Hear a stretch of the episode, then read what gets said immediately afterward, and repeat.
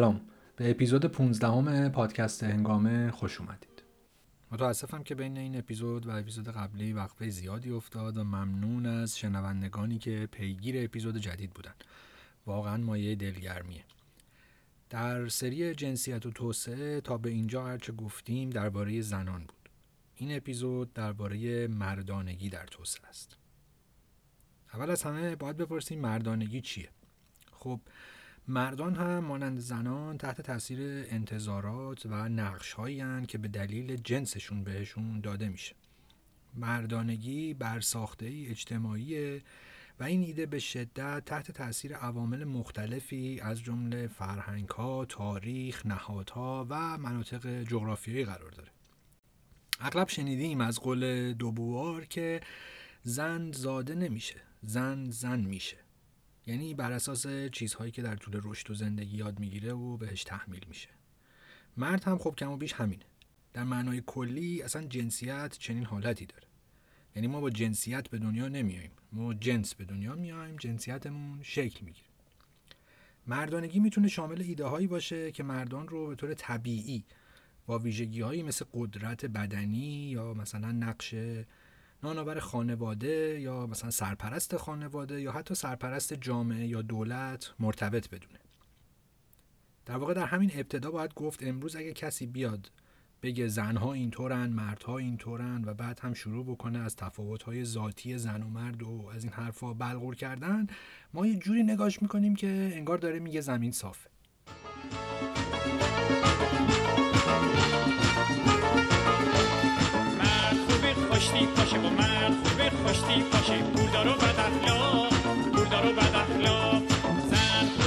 خوشگل باشه و زن خوبه خوشگل باشه. سفید و کمی چاق سفید و کمی چاق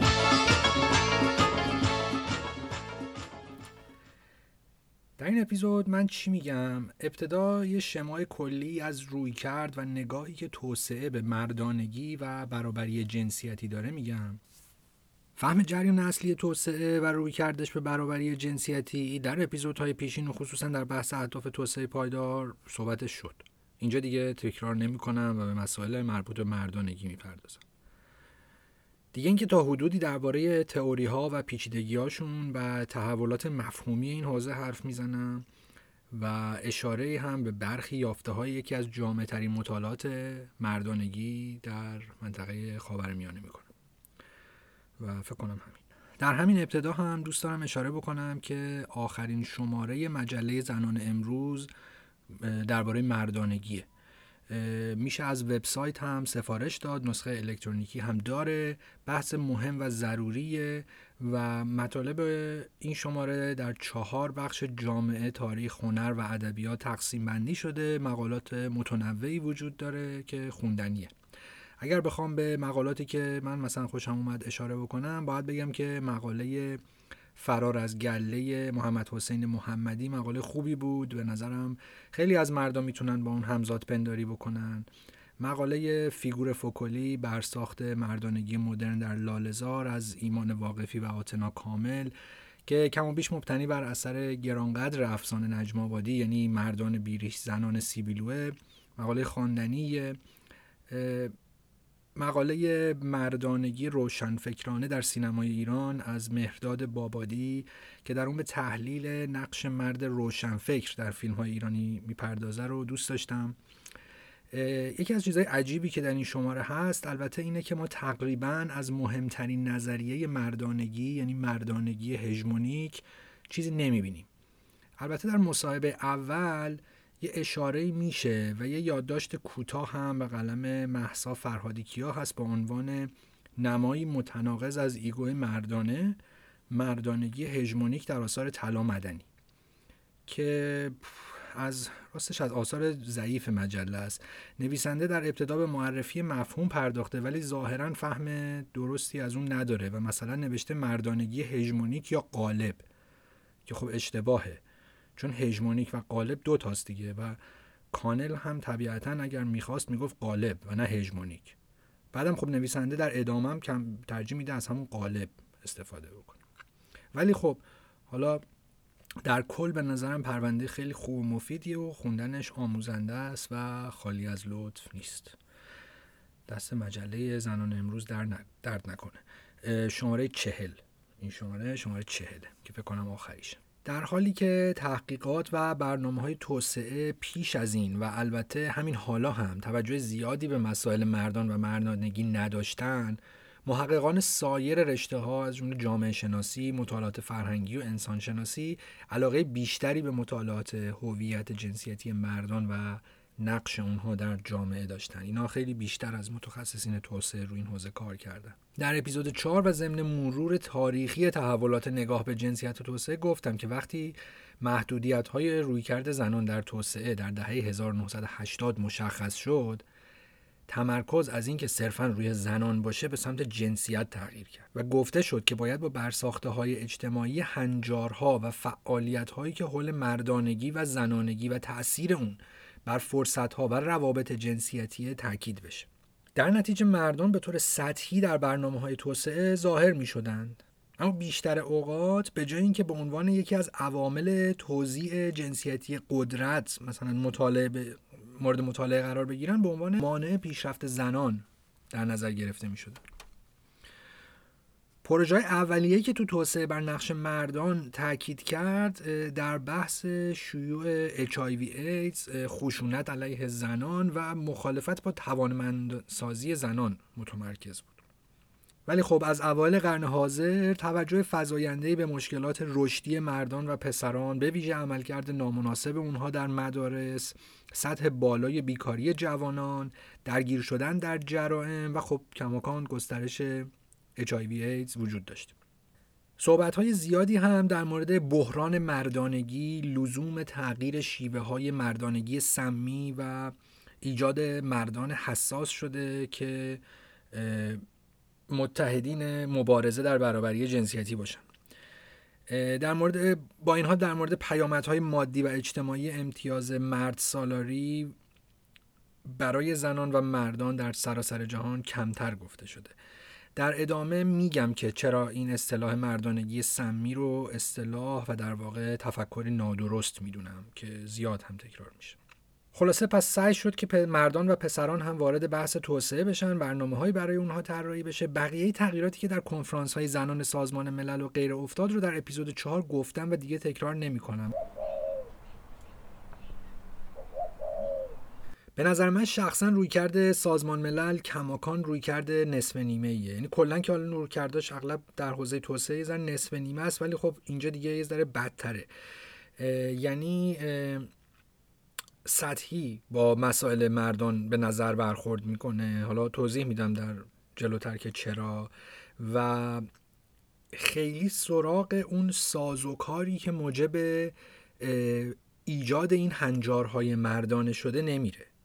مثلا یکی از مسائلی که امروز محققین توسعه به شدت باش درگیرن بحث موفقیت برای مردان در این دنیای امروزه که از کفشون داره میره. یعنی در واقع این مردانگی اینجوری تعریف میشه با یک سری الگوهای موفق حالا فیزیکی مادی غیره تعریف میشه که خصوصا در بخش مادیش قابل دستیابی نیست و این بحران سازه ولی خب می‌بینیم که رویکردهای سازمان ملل خیلی سراغ اینجور بحثا نمیرن. بیشتر همون مردانگی سمی و اینجور چیزها رو این اصطلاحات و رویکردهایی که به قول معروف راه های ساده داره رو ترجیح میدن دنبال کن پس اینطور گفته شد که در بحث برابری جنسیتی که تمرکزمون صرفا بر زنان باشه رویکرد اشتباهیه. بعضا مشکل رو بیشتر هم می‌کنه دشمنی مردان رو هم بر میانگیزه و در روابط حتی خصوصی هم می‌تونه تنش و حتی خشونت ایجاد بکنه.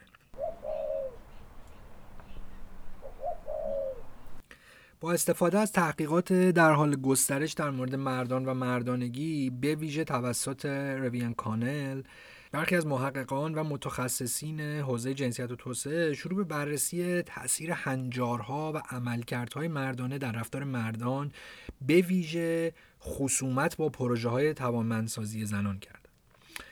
همونطور که کانل اشاره می‌کنه فقط اقلیت کمی از مردان قادر به برآورده کردن انتظارات مرتبط با مردانگی هژمونیک هستن. این مردانگی هژمونیک یک اصطلاح این ترکیب تئوریه در واقع که خودش و چند نفر دیگه توسعهش دادن. بسیار جالبه بهش می‌رسیم. پس میگه که فقط اقلیت کمی از مردان قادر به برآورده کردن انتظارات مرتبط با مردانگی هژمونی کن هنجارها و رویه های مرتبط و مورد انتظار نخبگان مرد به ویژه تاکید بر قدرت مردانه قدرت و هوش برتر و همچنین توانایی محافظت و کنترل زنان کودکان و مردان زیردست برای بسیاری از مردان خارج از دسترسه. بنابراین در حالی که آرمانهای مرد سالارانه مبتنی بر قدرت مرد بر زن در بسیاری از جوامع به عنوان یک آرمان اجتماعی قلمداد میشه دستیابی به این آرمان به طور فزاینده دشوار شده. مثلا در تحقیق جامعی که لبنان هم یکی از اون کشورها بوده 34 درصد مردان لبنانی گفتن که نوعی تشویش و افسردگی رو در رابطه با کار و درآمد خودشون دارن و 65 درصد اونها از اینکه به اندازه کافی نمی‌تونن تامین کننده خانواده باشن احساس شرمندگی می‌کنن. و جالب اینه که از میان زنان اونها تنها چهار درصدشون چنین احساساتی رو در شوهرانشون تشخیص دادن. درباره احساس بد مردان که البته دلایل اون باید مطالعه بشه آمار استرالیا هم مثلا خرابه و اصلا لازم نیست که ما فکر کنیم مثلا فقط در لبنانه که اینجوریه. مثلا بر اساس تحقیقی که به مدت سه سال روی تماس های آمبولانس در استرالیا انجام شد نشون میده که به طور متوسط روزانه 82 تماس مرتبط با خودکشی به آمبولانس ها میشه. یا اونهایی که اقدام به خودکشی کردن که یکی براشون زنگ زده به آمبولانس و یا اونهایی که به خودکشی فکر می‌کنن. که خب خیلی وضع خرابه دیگه. آمار بدیه واقعا در واقع نگرانی های این شکلی در قرن 21 به شدت افزایش پیدا کرده قرنی که شاهد گسترش فرصت های شغلی و اشتغال زنان همراه با بحران اقتصادی جهانیه که بسیاری از منابع اشتغال زایی مردانه مانند ساخت و ساز، تولید یا حتی سرمایه گذاری رو تضعیف کرده. به ویژه مردان جوان به سختی می‌تونن نقش های مورد انتظار رو به عنوان نانآور خانواده بازی کنن. در بسیاری کشورها نرخ بیکاری جوانان از نرخ بیکاری عمومی بیشتره. مثلا در استرالیا نرخ بیکاری جوانان حدود 14 درصده که تقریبا بیش از دو برابر نرخ بیکاری عمومی در این کشوره خب حالا نگاه بکنیم ببینیم که این پروژه هایی که در حوزه توسعه و در حوزه مردان تعریف شدن به شکل سنتی در چه حوزه هایی بودن و چه چه چیکار می‌کرد؟ یکی بحث HIV AIDS بود. گفتیم که رفتار جنسی مردان توضیح اصلی در مورد آسیب پذیری زنان در برابر HIV AIDS. یعنی اینجوری فهمیده شد در واقع. مردان مسنتر به ویژه مشکل آفرین قلم داد میشن. چرا که اونا اغلب دارای میزان بالاتری از عفونت و همچنین منابعی برای ترغیب زنان جوانتر به مبادله رابطه جنسی با پول یا حمایت مورد نیاز هستن و خب می‌تونن این رفتار پرخطر رو گسترش بدن. اونها به طور گسترده تر توازن نابرابر قدرت اجتماعی بین زن و مرد و همچنین الگوهای رفتار خطرناک در مردان رو تمرین می‌کنن به قول معروف یا اجرا می‌کنن. این الگوهای رفتار خطرناک در مردان چیه؟ مثلا شیوع چندین شریک زندگی. این تصور عمومی که مردان حق داشتن رابطه جنسی محافظت نشده با همسر دوست دختر یا به ویژه در یک رابطه جنسی قراردادی داشته باشن. بیاعتمادی نسبت به کاندوم و ترجیح گسترده نسبت به سکس خشک. اینا از همون عواملیه که علل اصلی آسیب پذیری زنان در برابر بیماری همهگیری رو توضیح میده. در خصوص مردانگی و خشونت جنسی روابط بین زن و مرد در خانه زمینه برای تفکر در مورد خشونت مبتنی بر جنسیت. به ویژه نقش هنجارهای برتری مردان نسبت به همه زنان و مردان تحت سلطه و همچنین اقدامات خشن و مجازات گونه مردان علیه زنان که استانداردهای مورد انتظار زنان خوب رو به چالش می‌کشند فراهم میکن جامعه توسعه تونست این موارد رو شناسایی کنه و برنامه برای مقابله با این خشونت ها برنامه ریزی و اجرا بکنه و از مردم بخواد که رفتارشون رو عوض کنه. در واقع تا جایی که من دیدم و اغلب مرسوم هم هست اینجوریه که برنامه ها شامل کارگاه های آموزشی از مثلا کنترل خشم تا دیگر موارده که به مردان بگن رفتارشون رو تغییر بدن و خشونت نکنن. در بسیاری مواقع این برنامه ها بزرگان روستا نمی‌دونم سلبریتی شخصیت مذهبی و غیره رو هم میارن که اونا هم حرفایی بزنن و مثلا آدما رو ترغیب کنن مردا رو ترغیب بکنن که مثلا پایه این کار بشن و مثلا حرفا رو گوش کنن اجرا کنن. یا مثلا برنامه فارغ و تحصیلی می‌گذارن و در آخرش مردا قول میدن که مثلا ال باشن و بل. به نظرم بد نیست اما خب خیلی سطحی به نظر می‌رسه و اساسا نگاهی به تغییرات ساختاری نداره. نکته دیگری که اینجا وجود داره استفاده از تجاوز به عنوان سلاح جنگ در درگیری های پس از جنگ سرد که نیاز به رسیدگی به خشونت جنسی در درگیری ها و همچنین در خانه و اجتماع رو نمایان کرد. در سال 2008 سازمان ملل قطنامه 1820 امنیتی رو تصویب کرد که تجاوز رو به عنوان سلاح جنگی رسما به رسمیت شناخت. حالا که صحبت از جنگ شد این رو هم خیلی کوتاه اشاره کنم که اصلا رابطه مردانگی با فضای نظامی خودش دنیاییه. بسیاری الگوهای مردانگی از فضای نظامی میاد و افراد نظامی بنا به پست و درجه مردانگی های متفاوتی نشون میدن. فمینیست های روابط بین الملل از جمله روی این حوزه کار می‌کنن. برگردیم به بحث خودمون. گفتیم که پس تجاوز به عنوان سلاح جنگی شناخته شد اما اتفاقی که افتاد این بود که در مورد تجاوز مرد به مرد چندان بحثی صورت نگرفت. یا در مورد خشونت هایی که مبتنی بر جنسیته یعنی تجاوزاتی که به جامعه LGBTIQ میشه یا افراد خارج از جنسیت یا همچنین نقش همجنسگرا حراسی همون هوموفوبیا چه در سطح محلی چه در سطح بین المللی اینا بهش اونقدر پرداخته نشد به صورت تاریخی. در نتیجه یک فضای متعصب و بدی به وجود اومد که دو تا ریشه داشت. یکی همین خب خود اصلا بحث تجاوز جنسی و خشونت مردان علیه زنان و یکی هم نحوه پاسخگویی آژانس های توسعه به تجاوز در جنگ و جوامع درگیر. در واقع این دوتا باعث شد این فرضیه جون بگیره تشویق بشه که انگار همه مردان به خشونت تمایل دارن. که همه مردان باید نگرش و عملکرد خود را نسبت به زنان تغییر دهند. و اساسا خشونت دگر جنسگرایانه مسئله اصلیه که باید به اون پرداخته بشه این اشتباس در خصوص آموزش باید بگیم که گفتمان توسعه در مورد زنان، جنسیت و آموزش در ابتدا بر دسترسی نابرابر به آموزش به ویژه برای زنان و اقلیت ها بود. تحقیقات کاربردی جنسیت و آموزش در اقتصادهای با درآمد بالا هم روی موضوعاتی که مثلا به تنوع در کلاس های درس می پرداخت متمرکز بود. نگرانی در مورد کاهش ظرفیت دانشجویان پسر جوان برای تحقق نقش های مردانه بسیاری از محققان و متخصصان توسعه رو به ویژه در مناطقی که سطح بالایی از جرم و خشونت وجود داره به خودش مشغول کرد. در واقع میشه گفتش که فرهنگ مردانگی بیقانون، پرخاشگرانه و ضد آموزشی که در بسیاری از نقاط جهان میشه دید، کانون بسیاری از کارهای مربوط به مردانگی و آموزش قرار گرفت.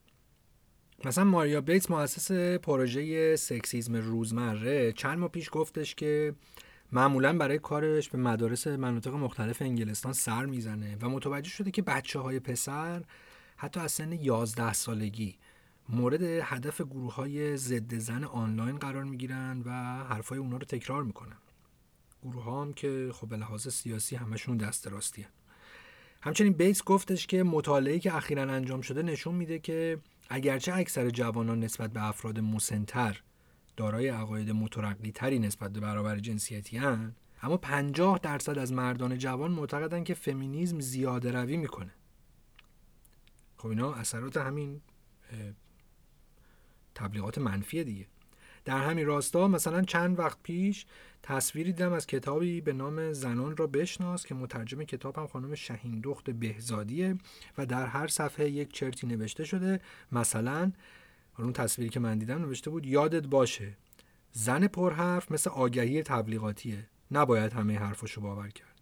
این کتاب کودکان ها. این کتاب باید کودکان چاپ شده ترجمه شده و اینا.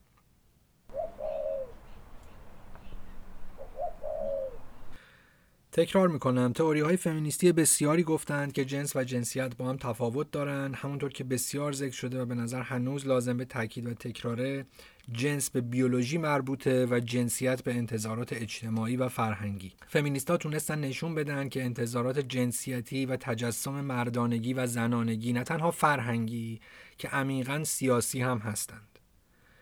این تئوری ها عموما با انتقاد از مردانگی استدلال می‌کردند که درون سلطه مردان یا ساختار اجتماعی مرد سالاری مردانگی تجسم سلطه و اتوریته به هزینه دیگرانه تحولات زیادی طی شده و مرور همه اونها واقعا به فرصت زیادی نیاز داره. خلاصه اینکه داستان به اینجا کشید که مردانگی و زنانگی نه ذاتی است نه بیولوژیک و نه کامل کننده ویژگی های شخصیتی. برعکس زنانگی و مردانگی رو باید عمیقا در ارتباط با سیاست و فرهنگ بازتاب دهنده روابط قدرتی فهمید که به طور سیستماتیک منافع مردان رو به هزینه زنان تأمین می‌کنه در واقع فهم ما اینطور تغییر کرد که هم مردانگی و هم زنانگی هم خروجی و هم عامل تشدید کننده نابرابری های جنسیتی و بینافردی هم. مثلا یه یک جامعه شناسی نشون داد چطور مردانگی ریشه در هوموفوبیا و یک ضدیت خشن با زنانگی داره. و گفتش که مردانگی رو نه یک ویژگی شخصیتی بلکه به عنوان مجموعه از ابزارها یا برساخته های ایدولوژیک در دسترس پسران و مردان باید دونست که از طریق اونها یعنی از طریق این ابزارها و از طریق این ایده ها مرد همجنسگرا دختران و زنان رو مادون تلقی می‌کنن. افسانه نجم آبادی هم درباره قرن 19 ایران به این نکته اشاره می‌کنه که مردانگی نه تنها در برابر زنانگی که در مقابل پسران نوجوان و امردان معنا پیدا می‌کرد. این جایگاه سلسله مراتبی و نگاه پست و مادون داشتن به مردان همجنسگرا و زنان از جانب یک مرد واقعی چیزیه که بروز گسترده در فرهنگ و زبان داره دیگه. مثلا میگه که از زن کمترم اگه فلان کنم. یا مثلا اینکه چاقال فوشه. دوره می فاصلاسی. ساختم چه بیت با کلاسی. خواستم این دفعه بخونم این شعر و واسین چاقالی که قرانی برسه یک و تاسی. اومده بالا شهر با لگو بازی. صاف و صوف مامان نساش برسه به گلاسی ولی یه زلان قراره بخوری یک دوتا چین. چون دنبالتن یه سری زاخار روی با جین. نفهمیدیم ساب دکونی یا ساندویچ فروشی. لاتی یا تو خونه دست لات زیر دوشی. رابطتم میگم واسه مایه تیل توشی. میگن اضافه کاری و مثل خال زیر جوشی. ساخت بد ریدی الان خوابیده تو بوشی موشی مثل تو رو می‌زنی ما نادیده تو گوشی. انقدر داغ شدم کردی چرک تو کونی زد می‌خوره بد تا بشی زد. تقلی. دوز و دقلی باشه اصلا بلدی. استادی انوع اسدی به خودی می‌زنی. تیزیرم میدی بغلی عوضیدم از مردونگی نزن سنگینه. صرفت می‌گیره همه شرفی. پکو هم من رو رپم. می‌کنم شیش ماه میاد کودکم. نتیجه پیشکشت ندیدمم دیدم من. مرگ آرزومه. از اینکه نمیرم میترسم. پپنچرت می‌کنم. قلپاقاتم غنیمت. جنگی می‌کشم رو دوشم. مثل جرال مغز. بازت می‌کنم گولو بولات میپاشه رو رو گوشم. حتی اگه نر باشی شیرتو میدوشم. ملتفتی نه نیستی زوده برا تعریف شی. آمپولو می‌خوان ما خاصی می‌خوای مریض شی. لف چیه چاقال میلرزه. صداد بزن حویج بلی صد دقل ببینه چشا احترامت واجب خانده. اما حرف از مردانگی نزن که هیچ خوشم نمیاد. کی واسه من قدی نخود مردانگی رو کرد و من واسه خروار رو کنم؟ این دنیا همیشه واسه من کرک بوده و نامردی. به هر کی گفتم نوکرتم با خنجر کوبید تو این جیگر اون بچگی و بابام همیشه می‌گفت آدم خوب آدم راستگو اون بچگی و بابام می‌گفت فونی میره بهش که دل. تنهای بی سنگ سبور خونه سرد و سود و خور توی شبات ستاره نیست. موندی و راه چاره نیست. اگرچه هیچ کس نیومد سری به تنهاییت نزن اما تو کوه درد باش طاقت بیارم نرد باش طاقت بیارم نرد باش طاقت بیارم نرد باش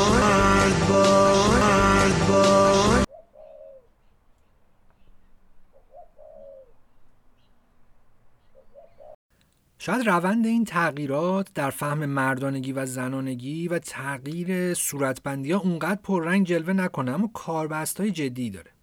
مثلا اگر مردانگی رو در ارتباط با ویژگی های شخصیتی بفهمیم خب اینطور مردانگی چیزی نیست که مردان چندان اختیاری در اون داشته باشن. شاید مثلا بتونن با تمرین چیزهایی رو در جاهایی و موقعیتهایی بروز ندن اما همیشه خب با اوناست و خب این فهم بسیار اشتباهی در واقع وقتی مردانگی به صورت چندگانه و نه تنها در تقابل با زنانگی بلکه در تقابل با مرد گی فهمیده میشه درک ما از این مفهوم کاملتر و دقیقتر میشه. اتصال تئوری و عمل اینجا چجوری شکل می‌گیره؟ این مفهوم مردانگی هژمونیک تاکید می‌کنه که بسیاری از اشکال مفهوم مردانگی در جوامع و بین جوامع وجود داره. این موضوع این ایده رو که هویت جنسیتی طبیعی تغییر ناپذیر و داده شده است به چالش می‌کشه. میگه نداریم خلاص. در هر جامعه نوع خاصی از مردانگی به عنوان مطلوب ترین و دارای بیشترین قدرت به عنوان یک مردانگی هژمونیک درک میشه. از آنجا که مردانگی های هژمونیک راه های موفقیت آمیز مرد بودن رو تعریف می‌کنن باعث میشن مردانی که با این ایده مطابقت ندارن ناکافی یا فرومایه به نظر برسن. در واقع هر یک از مردان در انتباق با هنجارهای مردانگی هژمونیک بسته به تجربه، تربیت و زمینه خارجی موفقیت متفاوتی دارن. منظور از زمینه های خارجی در واقع شرایط عینی مثل طبقه نژاد و و انتباق با آرمان مردانگی موجه یعنی همون بهترین شکل یا مطلوب ترین شکل مردانگی ممکنه که در طول زندگی یک فرد بیاد و بره. و بعضا مردانگی های مختلف می‌تونن در رقابت با هم هم قرار بگیرن مثل بحثی که در مورد ارتش گفتیم. در اینجا جا داره که به یه نکته اشاره بکنیم در مورد نقش سگانه مردان به سان پدران. یعنی در واقع خیلی وقتا نویسندگان و محققان معمولا به نقش سگانه مردان اشاره می‌کنن. یکی مرد به عنوان پدر بیولوژیک یکی مرد به عنوان تأمین کننده اقتصاد خانواده و سومی مرد در نقش پدر اجتماعی. و اغلب هم گفته میشه که خب مشارکت و حضور مردان در فضای خصوصی و عمومی برای بهروزی خانواده حیاتی. با این حال شیوه پدر شدن توسط مردان بر اساس رسوم و سنت های کلی تعیین شده در جامعه شرایط اجتماعی و اقتصادی موجود و حتی پویایی خانواده های خاص و افراد درون آن متفاوته. در حالی که نقش اصلی پدرانه بیولوژیکی هیچ گونه تعهدی نسبت به خانواده‌ای که ایجادش می‌کنه نداره اما تعهد مردان برای مشارکت به عنوان تأمین کننده اقتصادی و پدر اجتماعی لازمه. در واقع این دوتا نقشه که باعث میشه که نه مرد مثلا میمونه توی خانواده یا یه کارایی رو انجام میده. چون اگه قرار بود فقط صرفا پدر بیولوژیک باشه که خب لزومی نداشت اصلا باشه. در واقع در حالی که باروری مردان از نظر فرهنگی بخشی تعیین کننده از هویتشونه و نقش تامین کننده اقتصادی هم در اکثر جوامع مهم تلقی میشه حالا هرچند ممکنه بعضی مردان این مسئولیت رو رد کنن پدر اجتماعی بودن یعنی برآورده کردن خواسته های روزمره مراقبت از کودکان کمتر به عنوان یه بخش اساسی از نقش مردان دیده میشه. و در واقع این همین جاست که یه مرتبه مرتبط میشه با بحث تقسیم کار جنسیتی و کار خانگی که بیان مشخصی دقیقا از ایدئولوژی های هویت جنسیتیه. روش هایی که زنان و مردان به تغییرات در تقسیم کار جنسیتی پاسخ می‌دهند از جمله الگوهای اشتغال و درآمدزایی مستقیما با احساس اونها از خودشون به عنوان یک انسان که جنسیت داره ارتباط داره. در حالی که ایده های مربوط به کار زنان و مردان در بسیاری از زمینه ها طبیعی و غیر قابل تغییر تلقی میشه شرایط اقتصادی و سیاسی افراد رو وادار می‌کنه که این هنجارها رو به طور مداوم به چالش بکشن. مانند بحث زنانه شدن کار که از غذا در اپیزود هشتم هم بهش اشاره کردم و گفتیم که زنانه شدن کار اصطلاحی برای توصیف پدیده عمومی افزایش مشارکت زنان در بازار کار جهانی پس از دهه 1980 اما این به دلیلش این نبوده که باورهای مرد سالارانه از طریق تغییر نگرش مردان تغییر کرده. مثلا یه عده رفتن برای مردها ورکشاپ گذاشتن گفتن که اجازه بدید که مثلا همسرانتون یا مثلا دخترانتون یا غیره مثلا برن کار کنن. نه به دلیلش این نبوده. اولین اقتصاددانی که اومد و این اصطلاح رو استفاده کرد گایستندین کسی بود که منظورش این بود که جهان بعد از 1980 به بعد وارد فضای تازه اقتصادی شده وارد فاز تازه اقتصادی شده. استندینگ این اصطلاح رو برای توصیف محیطی تنظیمی جدید تحت رهبری مارگارت تاچر و رونالد ریگان به کار برد. این دو تغییر چی بود؟ تغییرها این بودن که یک مشاغل روز به روز بی تر می شدن و دستمزدها سرکوب می ضمن اینکه با ها رو سرکوب کرده بودن جنبش های کارگری رو سرکوب کرده بودن و طبیعتا توانایی حق چانهزنی دست جمعی پایین اومده بود. در نتیجه وضع اقتصادی خانواده ها مدام خرابتر می‌شد و دیگه امکان تداوم مدل تکناناور نبود و زنان هم باید کاری پیدا می‌کردن. پس یه دلیل این بود. دلیل دوم خود استندینگ اشاره می‌کنه آزادسازی یا مقررات زدایی از تجارت بود. که مشوق بازسازی سیستم جهانی تولید و فرستادن کارهای صنعتی به آن مراب بود. جایی در جستجوی کارگر ارزان که راحتتر بشه استثمارش کرد. در حالی که یک بخش مالی یقه سفید مناسب زنان در دنیای توسعه یافته درست می‌کرد.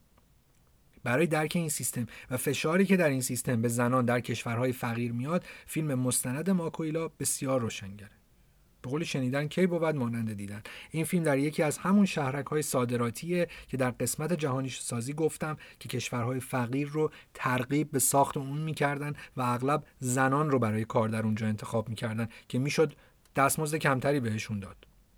در اون فیلم به خوبی میشه دید که زنان مکزیکی در شهرک های صادراتی چطور استثمار میشن و تازه وقتی حساب کتاب کارفرما تغییر می‌کنه کارا از مکزیک به چین و هند میره و مکزیکی ها بیکار میشه البته من الان باید به یک نکته خیلی مهمی اشاره بکنم که بدفهمی ایجاد نشه. به هر حال تا اون تاریخ ما حداقل 100 سال تاریخ مدون و مستمر مبارزات زنان حالا با تفکرات مختلف فکری رو داریم که از موج دوم حالت سیاسی تری هم پیدا کرده و طبیعتا بدون اون همه مبارزه و از خودگذشتگی و تلاش واقعا بین المللی در هر گوشه ای از جهان توسط زنان اصلا این تغییرات غیر ممکنه. بینش ها تغییر نمی‌کنه دیدگاه ها تغییر نمی‌کنه و غیره.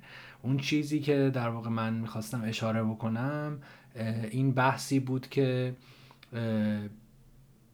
تغییر شرایط عینی ممکنه مناسباتی رو تغییر بده و اون مناسبات الزاما با کارگاه و خواهش کردن و مثلا تشویق و تنبیه های این شکلی به دست نمیاد.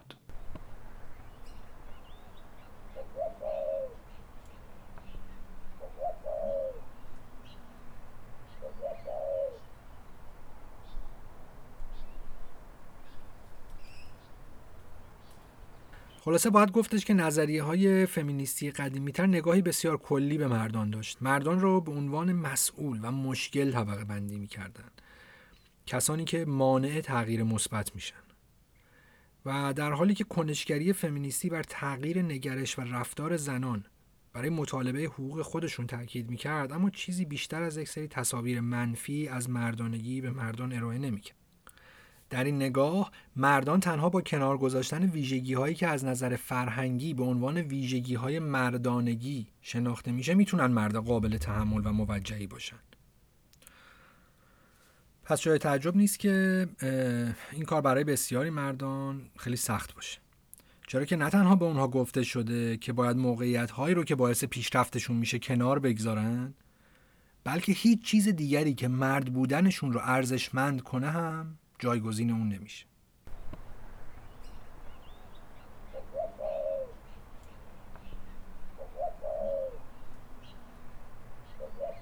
گفتیم که در مقاله تاثیرگذاری که در سال 85 1985 کانل و کاریگان و لی نوشتند تئوری مردانگی رو ترسیم کردند که می‌گفت اگرچه راه های زیادی برای مرد بودن وجود داره اما ارزش برخی از اونها بیشتر از دیگرانه.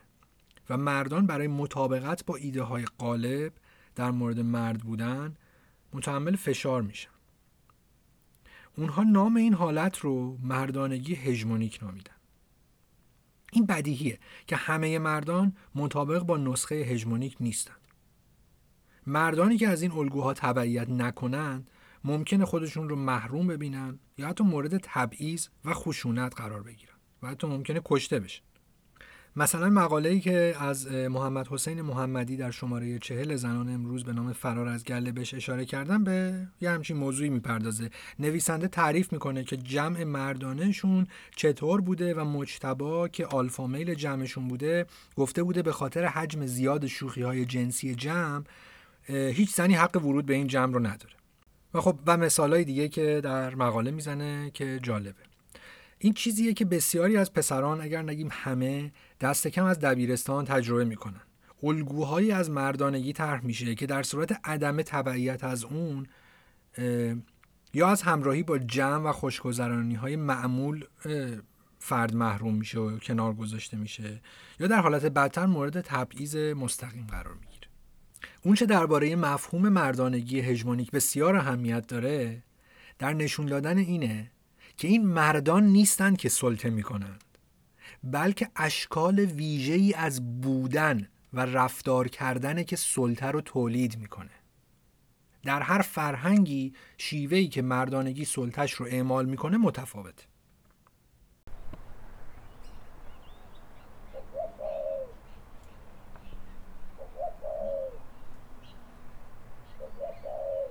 کماکان در فضای تئوری ها هستیم یک اشاره کوچیکی دوست دارم به بحث های آندرا کورنول بکنم که به قول معروف در مورد مردانگی تحت نولیبرالیزم صحبت می‌کنه. در سالهای گذشته کورنول یکی از فمینیست ها و پژوهشگران جدی و تاثیرگذار کتاب های بسیار مهمی داره.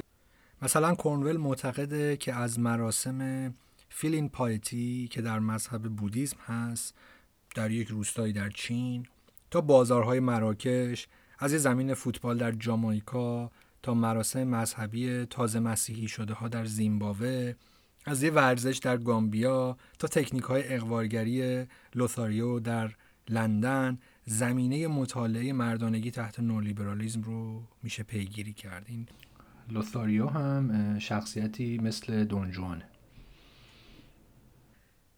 امروز البته مطالعه مردانگی هرچند کمه اما به محجوری سابق نیست. چند ژورنال دانشگاهی وجود داره کتاب های زیادی نوشته شده و کم و بیش عادیه که در بحث جنسیت صحبت از مردانگی هم بشه. ولی خب نسبت کماکان نسبت جالبی نیست. مثلا حالا در حوزه دانشگاه و یه تجربه شخصی بخوام بگم من در دوران لیسانس و مثلا درس نظری های فمینیستی یک جلسه از دوازده جلسه مربوط به مردان بود و در مقطع فوق هم در درس جنسیت و توسعه باز یک جلسه از شش جلسه. آمار دقیقی در این مورد ندارم ولی همینجوری احساسم اینه که نسبت پروژه هایی که در حوزه برابری جنسیتی اجرا میشه اونهایی که زنان رو هدف قرار میدن و اونهایی که مردان رو نسبتش از این خرابتر باشه. غیر از بحث کانل که بهش اشاره شد کورنول هم همونجور که گفتم از پیشگامان مطالعات مردانگی کتاب اون به عنوان Dislocating Masculinity یا مردانگی از جا کنده شده مثلا. یکی از کتاب های مهمی بود که دیدگاه فمینیستی رو به ادبیات مردان وارد کرد. اولین مجموعه فمینیستی و انسان شناختی در مورد مردان و مردانگی بود. که سعی داشت ارتباط مردان با قدرت رو جابجا کنه و عواقب این از جا کنده شدن قدرت و مردانگی رو نشون بده.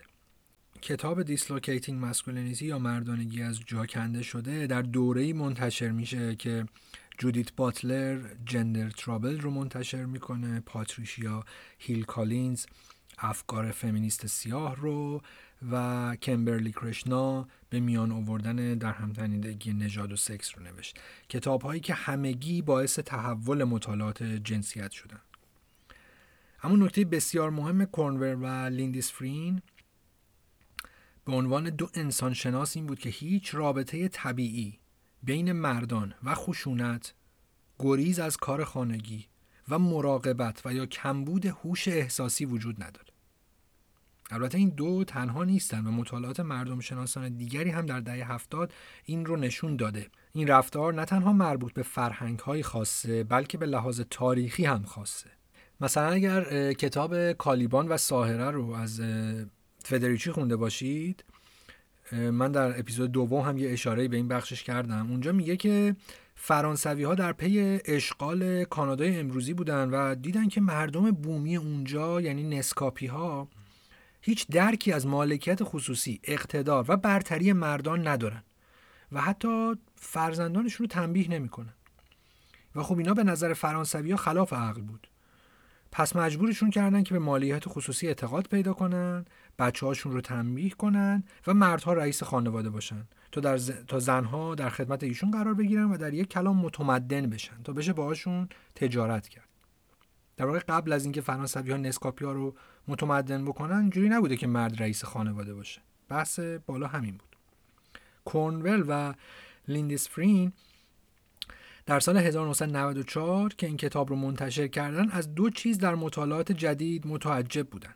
یکی اینکه چرا مطالعات مردان کمتر حالت رفلکتیو پیدا می‌کنه. یعنی به خودشون نگاه می‌کنن و سعی می‌کنن یه یه مروری روی خودشون داشته باشن. و دوم اینکه به به ماهیت ساختاری قدرت مردانه چندان اشاره نمیشه ریویان کانل و همکارانش هم حدود یک دهه قبل یعنی در 1985 و در مقاله معروفشون به سمت جامعه شناسی جدید مردانگی به این امر پرداخته بودند.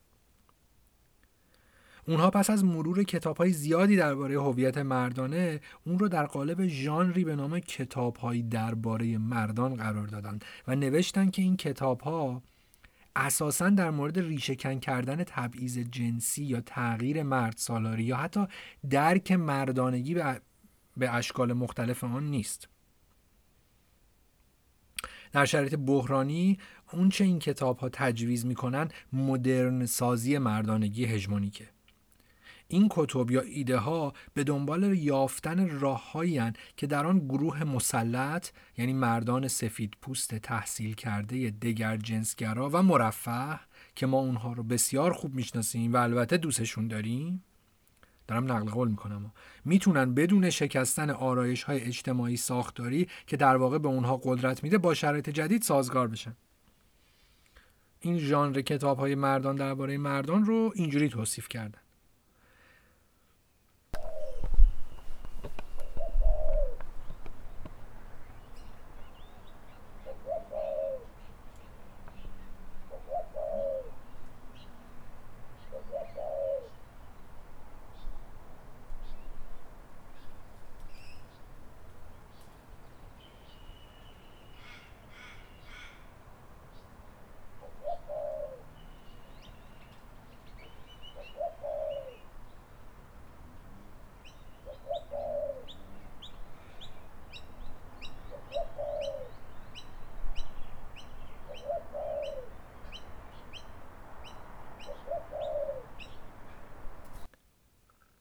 مردانگی سمی. چند سالیه که اصطلاحی تحت عنوان مردانگی سمی یا تاکسیک مسکولینیتی زیاد استفاده میشه و چند وقت پیش متوجه شدم که سر از توییتر و فضای مجازی هم در آورده. حالا شاید البته من دیر متوجه شدم. و خب طبق رسم مثلا توییتر در قالب یکی دو تا رشته توییت یا رشتو میشه فهمیدش ظاهرا. اصطلاحی باب میل مجلات زرد و بخشی از جامعه روانشناسی. براش تست روانشناسی و اینجور چیزا هم طراحی شده دیگه. یعنی من و شما مثلا می‌تونیم بریم اونجا تست بدیم که معلوم بشه که مثلا میزان سمیتمون چقدره. این اصطلاح مردانگی رو در ارتباط با برخی هنجارهای مشخص می‌فهمه که هم برای جامعه مضره و هم مردان. استریوتایپ های سنتی مردان که اون رو در وجه اجتماعی مسلط می‌کرد همراه با ضد زنی و هوموفوبیا سمی تلقی میشن که این رفتارهای سمی منجر به خشونت میشه خواه آزار جنسی خواه خشونت خانگی. اما این دیدگاه معمولا چگونگی عملکرد اصطلاح مردانگی سمی رو درک نمی‌کنه. همونطور که گفتم این اصطلاح دیگه در مجلات عام پسند هم استفاده میشه. هنگامی که این اصطلاح اینقدر دم دستی به کار برده میشه اینجوریه که مثلا مشکل پرخاشگری مردانه و حق به جانب بودن رو باید به عنوان یه بیماری فرهنگی یا روحی معنوی تشخیص داد. چیزی که مردان امروز رو آلوده کرده و اونها رو به کارهای قابل سرزنش سوق داده. علا محبوبیت اخیر این اصطلاح در میان فمینیست های لیبرال و عام پسند مردانگی سمی از جنبش زنان نشأت نگرفت. ریشه اون ظاهرا در یکی از جنبش های مردان در دهه 1980 که انگیزه اونها از غذا واکنشی بود به موج دوم فمینیسم.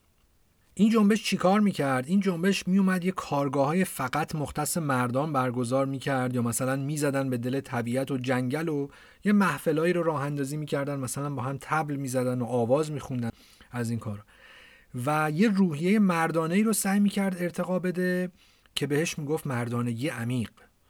یک مردانگی محافظت کننده یک مردانگی جنگجو که این با حالت سمی مردانگی متفاوت بود. در واقع قرار بود که با این تقویت مردانگی عمیق مردان رو از مردانگی سمی نجات بده. مردها به روز مرد نیاز ندارن تشنه روز قدردانی هم نیستن چون مرد آفریده شده تا تکیگاه بشه. مرد براش مهم نیست چی کادو می‌گیره. چون مرد اومده تا دیگران رو خوشبخت کنه. اومده تا بشه ستون خانواده. اومده بسوزه تا روشنایی ببخشه.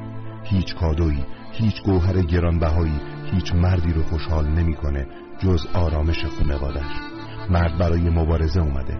برای جنگ با قول زندگی برای نبرد بی وقت و بی انتها برای به آرامش رسوندن خانوادش برای شکسته شدن غرورش اومده. همین که لبخند رو لب زنش بشینه همین که شادی رو تو چهره دخترش ببینه همین که سربلندی پسرش رو ببینه همین که خواهرش بتونه بهش تکیه کنه همین که پناه برادرش باشه همین که مادرش باهاش درد و دل کنه همین که وقتی پدرش نگاهش می‌کنه جون می‌گیره و جوون میشه همینا برای مرد کافیه. این شکل نگاه منفرد به مردانگی در واقع واقعا باید گفت از 1980 در جامعه شناسی مردانگی رد شده و حالا بعد از 40 سال دوباره خودش رو در نگاه آمیانه به این داستان باز کرده. گفتیم که کانل یکی از کسانی بود که تئوری مردانگی هژمونیک رو صورتبندی کرد و جنسیت رو به عنوان محصول روابط و رفتارها می‌دید. نه مجموعه از هویت ها و ویژگی ها کانل از مردانگی در چند سطح صحبت می‌کنه که توسط طبقه نژاد فرهنگ سکشوالیته و دیگر فاکتورها شکل گرفته و معمولا با یکدیگر رقابت می‌کنن تا نشون بده که کدام یک اصیل تره در این دیدگاه که اکنون درک علمی اجتماعی رایج از مردانگیه معیارهایی که توسط اون یک مرد واقعی تعریف میشه می‌تونه از نظر زمان و مکان متفاوت باشه. برعکس مفهوم مردانگی سمی یک تشخیص جذاب اما ساده رو برای خشونت جنسیتی و شکست مردانه ارائه میده. این قسمت های سمی مردانگیه که به از بخش های خوب اون متفاوته. طرفدارای این مفهوم متفق القولند که مردان و پسران تحت تاثیر یک بیماری اجتماعی قرار دارند که درمانش نوسازی فرهنگی است. یعنی مردان و پسران باید ارزش ها و نگرش های خودشون تغییر بدن. طیف وسیعی از کلاس ها و برنامه ها پسران و مردان رو تشویق می‌کنن تا با احساسات خود ارتباط برقرار کنند و یک مردانگی سالم و مترقی ایجاد کنند در برخی از تنظیمات آموزشی این برنامه ها حتی اجباری میشن Hi, Jordan. Uh, my question is what is the antidote towards toxic masculinity? Well, the, the antidote is responsible masculinity. And, and what does responsible mean? It means, well, if, if you're responsible, then you're trying to do, um, you're trying to do what's honest first. So you're careful with your speech and your actions. You're careful with your speech in that you don't say things that you know to be false. And you're careful in your actions so that you don't have to lie about what you do. That's a good start. اینجا از جردن پیترسون سوال میشه که راه حلش برای مردانگی سمی چیه که در پاسخ میگه راه حل مردانگی مسئولیت پذیر است. اگر شما فردی مسئولیت پذیر باشید تلاش می‌کنید کار درست رو انجام بدید مراقب رفتار و حرفاتون هستید و حرفی نمی‌زنید که می‌دانید اشتباه است. و مراقب کارهایی که می‌کنید هستید. و در نتیجه لازم نیست دروغ بگید. انگار کسی میگه که آره من می‌دونم فلان حرفم اشتباهه فلان کارم اشتباهه ولی می‌زنم. چی میگی جردن؟ همین بابا در فراز دیگری میگه غرب ایمانش رو به مردانگی از دست داده و اون رو با مردن خدا مقایسه می‌کنه و میگه نیچه به ما گفت که با مردن خدا چی میشه و یعنی اینکه وای اگر مردانگی تضعیف بشه How would you summarize why men are in crisis now? I think it's because, in, in a deep level, the West has lost faith in the idea of masculinity. Now, that's no different than the death of God. It's the same thing. And so, and Nietzsche knew what the consequence of that would be. I mean, that's most of what he wrote about, you know, and, and so you'd say, well, the divine symbol of masculinity has been obliterated. Well, so then what do you expect? What it, what's going to happen? It's going to, that means masculinity is going to become weak. And especially if the symbol is also denigrated, right? Which, which it definitely is. So what that means is that the ideal that man could aspire to is denigrated. And well, then with your ideal in tatters, you're weak. That's, that's definitional. به حال در فرنگ مردانی هستند که معتقدن وضعیت مردانگی خرابه و در بحران اغلب راست تندرو نجات پرست هم هستند و خلاصه به انواع و اقسام محاسن آرستن ماشاءالله سوال اینجاست که این نگرش های جنسیتی از کجا ناشی میشه؟ آیا مردان و پسران فقط قربانی شستشون مغزی فرهنگی زنستیز و پرخاشگرن و نیاز به تحصیل مجدد با عقاید درست دارن؟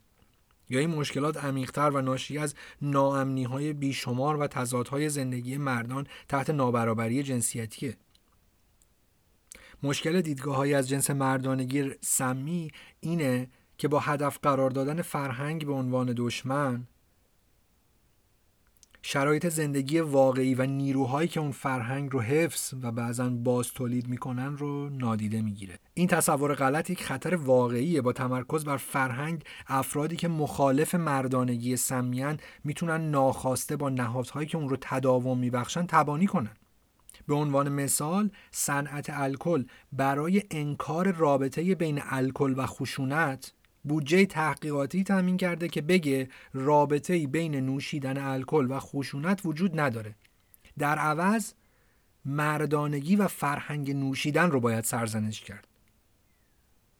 در حالی که این صنعت در حال تکرار استدلال های این فمینیزم لیبرال در مورد مردانگی سمیه شواهد محکمی وجود داره که نشون میده تراکم مغازه های مشروبات الکلی در یک منطقه جغرافیایی مشخص نرخ محلی خشونت در خانواده رو افزایش میده. اما این گرایش گفتیم چیکار می‌کنه؟ میاد زمینه مادی رو رها می‌کنه میگه نه این فرهنگ است که اشتباه اشتباه از مرد است. شاید این مثال برای کسایی که بیرون از ایران باشن راحتتر درک بشه. خیلی راحتتره که ما بیایم بگیم مشکل از مرده که مشروب می‌خوره و خشونت میورزه تا اینکه بیایم بگیم که چرا اون مرد هیچ کار دیگه ای نداره بعد از تموم شدن کارش غیر از رفتن به پاب و مثلا ده تا آبجو خوردن یا مثلا چرا تراکم های شهری زیر پا گذاشته میشه و مشروبات مغازهایی که مشروبات الکلی میفروشن در یک محله یهو زیاد میشه. به مشروبات الکلی میشه بحث قمار رو هم اضافه کرد که اونجا ماجرا تازه یه لول پیچیده تر هم شاید بشه. مثلا در استرالیا چند وقت پیش در سیدنی مطالعه انجام شده بود و دیده بودن که هر چقدر محلات فقیرترن قمارخونه ها توش بیشترن.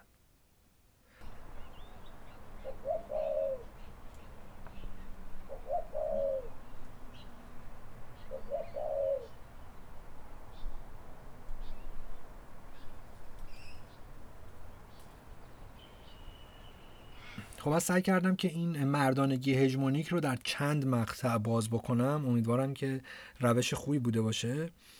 و دست کم روش خیلی بدی نبوده باشه. از اونجایی که حالا در ابتدای این اپیزود هم گفتم و که هژمونیک و قالب بودن دو تاست و گفتم که نویسنده اون مقاله به جای هژمونیک گفته بود قالب و این اشتباهه یه توضیح کوتاهی هم در مورد هژمونی بدم.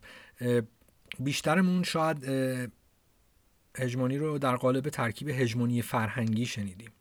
اصطلاح هژمونی از یونان باستان میاد جایی که هژمون برای ارجاع به دولت یعنی استیت استفاده می‌شد. یا در واقع اشاره به مفهوم دولت شهر داشت که سلطه سیاسی و نظامی رو بر دیگران داشت. دوره هم در تاریخ بوده که با همین صفت خطاب می شده مثل هژمونی Spartan یا هژمونی Theban که یعنی این دو دولت شهر بر بقیه دولت شهرها سلطه داشتن. در واقع در اغلب تاریخ این اصطلاح به کنترل فیزیکی و ژئوپلیتیک اشاره داشته. با این حال این اصطلاح در دنیای معاصر معنای گسترده تری پیدا می‌کنه که تا حد زیادی اون رو با آنتونیو گرامشی فیلسوف مارکسیست ایتالیایی می‌شناسیم. گرامشی از چهره های اصلی کمونیسم ایتالیایی در اوایل قرن بیستم بود که در دوران موسولینی زندانی شد و پس از 11 سال زندان در زندان مرد.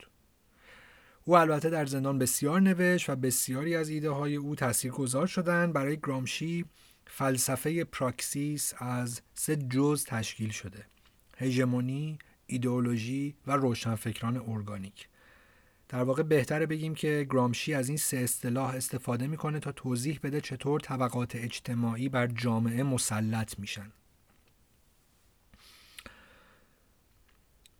پراکسیس هم که یعنی اینکه مثلا چطور یک تئوری جون می‌گیره و به عمل در میاد. از افلاطون تا فریره درباره پراکسیس حرف زدن بحث مفصلیه ما فعلا باش کاری نداریم. هژمونی برای گرامشی هم کم و بیش شبیه فضای یونان باستانه و درباره کنترله. البته اون مشخصا از این اصطلاح استفاده می‌کنه تا تحلیل بکنه که چطور بورژوازی یا همون طبقه حاکم پولدار در جوامع سرمایهداری مسلط میشن. کار کلیدی که گرامشی در توسعه این مفهوم انجام داد این بود که نشون بده که چنین قدرتی برای هژمون شدن در واقع که بشه بر بقیه مسلط شد تنها با قدرت فیزیکی این وضعیت به دست نمیاد بلکه نیاز به سلطه فرهنگی هم هست. برای درک مصداقی این مفهوم کافیه تا به وضعیت امروز رسانه ها در جهان دقت کنیم. اغلب اونها صاحبان انگشت شمار و بسیار ثروتمندی دارند که افکار عمومی رو کنترل می‌کنن و این سلطه روز به روز هم بیشتر میشه. مثلا در استرالیا امروز تقریبا تمام مطبوعات خصوصی در اختیار دو تا شرکته که خب اسم یکی از اونا برامون آشناست نیوز کورپوریشن که بعضا بهش امپراتوری روپرت مرداک هم میگن. و البته خب کارش محدود به استرالیا هم نیست. این کل مطبوعات خصوصی در اختیار دو شرکت. پژوهشگری میگه که هژمونی شامل اقناع بیشتر مردم به ویژه از طریق رسانه ها و سامان نهادهای اجتماعی به گونه که اون مسئله طبیعی عادی یا نرمال جلوه کنه.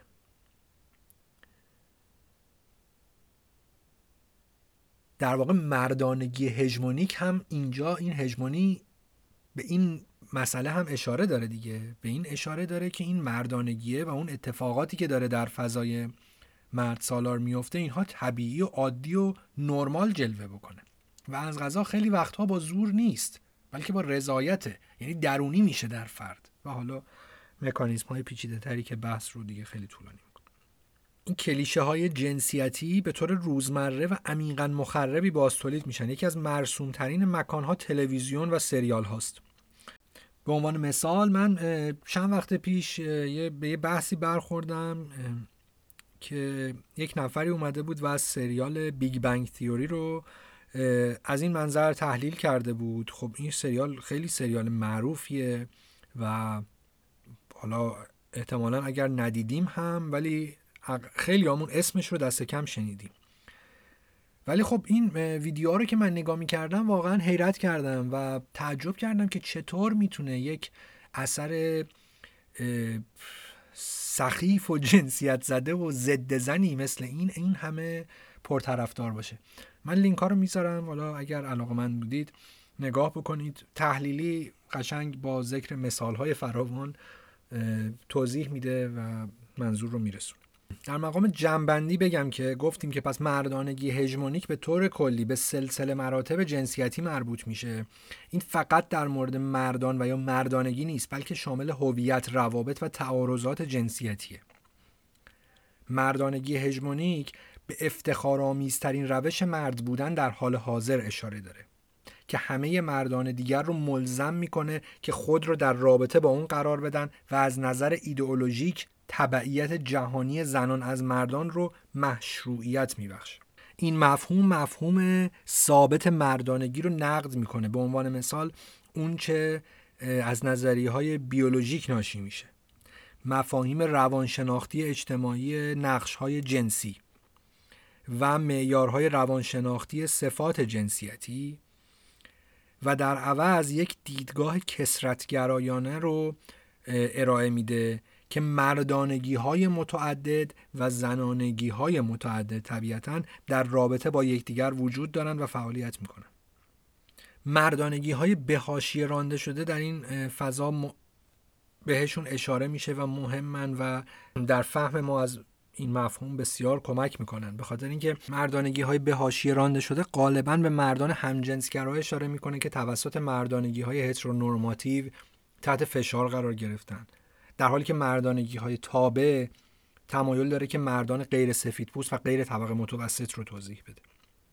بنابراین ممکنه که افراد جنبه هایی از مردانگی هژمونیک رو در یک مجموعه خاص مجسم کنند اما با این وجود ممکنه از طریق موقعیت خود در سایر گروه ها و ساختار اجتماعی نسبتا بی قدرت باشن مثل مردی که مثلا رفتار مرد سالارانه یا تندی با همسرش داره اما به دلیل جایگاه طبقاتی در جایگاه طبقاتی مادونی در سرسر مراتب اجتماعی قرار می‌گیره.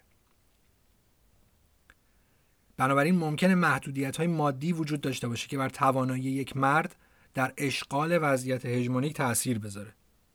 مثلا بیایم و فیلم جدایی رو در نظر بگیریم و شهاب حسینی و پیمان معادی رو. در این فیلم دو شکل از مردانگی رو مشاهده می‌کنیم. نادر که اساسا حرف فیلم رو هم می‌زنه مردیه یک کلام و یک دنده که وقتی هم اشتباه می‌کنه سعی می‌کنه دروغ بگه و لاپوشونی کنه و خلاصه حرف مرد یکیه. حجت هم وقتی به ما معرفی میشه عصبیه و اینکه می‌تونه اونم همین شکلی به نظر برسه. اما می‌بینیم که موقعیت طبقاتی این دوتا رو رفتار این دوتا رو متفاوت می‌کنه. یعنی در نهایت نادر می‌تونه یک کلام باشه در حالی که حجت نمی‌تونه شکل مطلوب خودش از مردانگی رو اجرا بکنه و به خودزنی و غیره میافته و در نهایت هم باید کوتاه بیاد.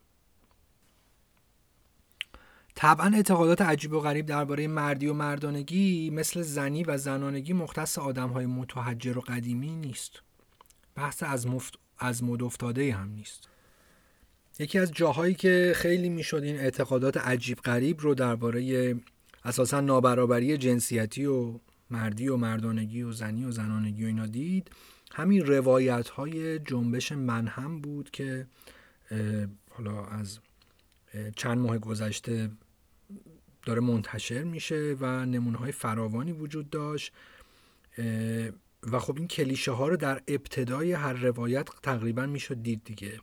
و آدمای معروفی هم درگیر بودن دیگه از کامیل احمدی جامعه شناس و پژوهشگر مطالعات زنان تا آیدین آقداشلو مزهک درباره آقداشلو مثلا اینکه در کتاب پشت پنجره های خانم شهین حنانه که با همسر برخی هنرمندها گفته او کرده می‌بینیم وقتی از فیروزه اطهاری که خودش نقاشه سوال می‌کنه که آیدین شما رو تشویق نمی‌کنه به کارهای هنری هم بپردازین.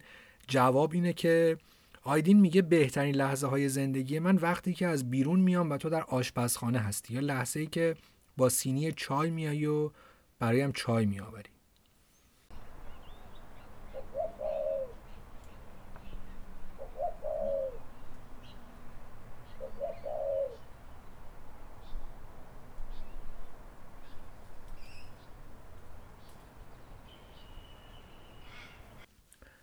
خب من قرار بود که در مورد یک مطالعه هم صحبت بکنم. در محجور بودن مطالعات مردانگی باید گفت که اولین مطالعه به نسبت جامعی که در منطقه منا صورت گرفته در سال 2017 بوده. در این مطالعه که گفته شده فاز اوله با مردان و زنان زیادی از کشورهای مصر، لبنان، مراکش و فلسطین مصاحبه انجام شده. گزارش مفصلیه که به برخی از نتایجش اشاره می‌کنم و بقیه رو هم می‌تونید در وبسایت مطالعه کنید. اکثر مردان مصاحبه شده در این چهار کشور نگاهی نابرابر نسبت به نقش زنان داشتند. مثلا بین دو سوم تا سه چهارم مردان معتقد بودند که نقش اصلی زن مراقبت در خانه است. زنان هم البته این دیدگاه رو درونی کردند و بیش از نیمی از زنان در این کشورها با این دیدگاه موافقند. همچنین اکثریت مردان معتقدند که باید زنان رو پایش کنند و حرکت زنان و دختران رو در خانه کنترل کنند. چیزی که از بچگی یاد می‌گیرن. دیدگاه زنان در این خصوص متفاوت بوده برخی در تئوری با اون مخالفن اما بسیاری نیز با این دیدگاه موافق بودن. حدود نیمی از مردان معتقدند که یک زن متعهل باید حقوق همسانی با مرد داشته باشه. در همین زمان اکثر مردان مشکلی با اینکه رئیسشون زن باشه ندارن. و حاضرن در محیط مختلط به لحاظ جنسیتی کار کنن. البته اغلب این توافق در تئوریه. با این حال اونچه رخ داده اینه که بسیاری مردان از کار زنان بیرون خانه حمایت می‌کنن مادامی که خودشون نانآور اصلی خانه باشن و زن کار مراقبت و سازماندهی امور خانه رو هم انجام بده. چه مردانی بیشتر از برابری جنسیتی حمایت می‌کنن؟ خب احتمالا مثل همه جا باید گفتش که احتمالا اونهایی که به لحاظ مادی تونستن در این جایگاه باشن. دقیق تر اون که مردان با ثروت بیشتر تحصیلات بالاتر اونهایی که مادران تحصیل کرده داشتن و پدرانشون در خانه کارهایی که سنتا زنانه است رو انجام می‌دادن بیشتر گرایش به برابری جنسیتی نشون دادن. در مصر و لبنان مردان شهری اندکی بیشتر به برابری جنسیتی معتقدند. در فلسطین و مصر و مراکش تفاوت کمی بین مردان جوان و پیر در نگاهشون به برابری جنسیتی وجود داره هرچند در لبنان مردان جوان دیدگاه برابری طلبانه بیشتری دارند. مؤسسه که این تحقیق رو انجام داده می نویسه که تقریبا در هر کشوری از جهان که چنین مطالعه انجام شده مردان جوان دیدگاه برابری طلبانه تری نسبت به مردان پیرتر داشتند. اما در سه کشور از این چهار کشور مورد مطالعه چنین نبوده به عبارت دیگه در مراکش، فلسطین و مصر دیدگاه مردان جوان نسبت به برابری جنسیتی چندان تفاوتی با مسنترها نداره. همونجور که گزارش هم تصریح می‌کنه یکی از دلایل عمده شرایط بد اقتصادیه. شرایط کاری در این کشورها بده و مردان به سختی شغلی پیدا می‌کنن و در نتیجه نمی‌تونن وجهه اجتماعی قابل قبول مرد در جامعه که نانآور خانه رو ایفا کنن که باعث عقبگردی در برابری جنسیتی میشه. نقش دین هم از دیگر عوامل ذکر شده است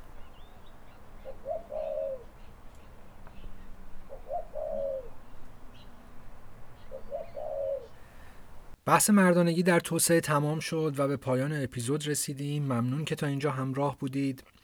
همونطور که گفتم متن مفصلتر از اون چیزیه که شنیدید و طبیعتا اگه علاقه داشته باشید می‌تونید به وبسایت سر بزنید و بقیه موارد رو مطالعه کنید. برای آهنگ پایانی این اپیزود خب باید یه آهنگ سیاسی اجتماعی مرتبط با موضوع انتخاب می‌کردم مرتبط با مفاد این اپیزود آهنگی سراغ نداشتم. لطفا اگر شما می‌شناسید به منم معرفی کنید اما فکر کردم باز هم میشه از افرادی گفت که در این دوگانه زن و مرد نمی گنجن. قبلا گفتم که رویکرد سازمان ملل و اهداف توسعه پایدار هم متاسفانه به جنسیت باینری نگاه می‌کنه و هرچند در متون فرعی درباره جامعه LGBTI و queer ها صحبت میشه اما خب در متون اصلی چیزی نیست آهنگ پایانی این اپیزود در نتیجه شد. یکی از اولین ساخته های گروه نام‌آشنای پینک فلوید آهنگی به نام آرنولد لین. از نوشته ها و ساخته های سید برت که همونطور که می‌دونید تا زمانی که در گروه بود نفر اول پینک فلوید بود. این آهنگ درباره یک شخصیت واقعیه که و, و قصه مردی رو میگه که لباس زنها رو میدزدید و میپوشید و دست آخر هم به همین دلیل زندانی میشه.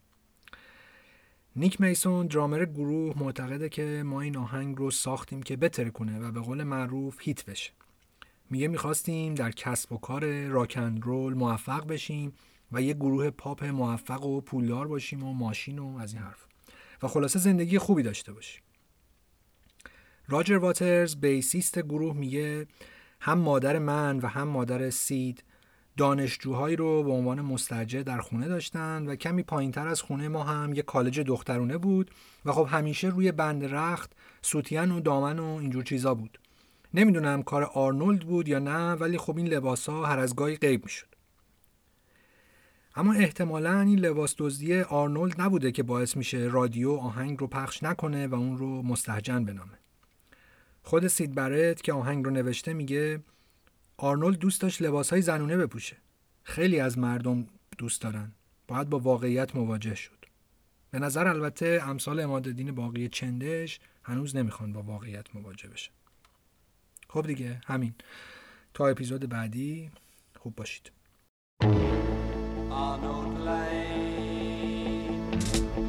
Had a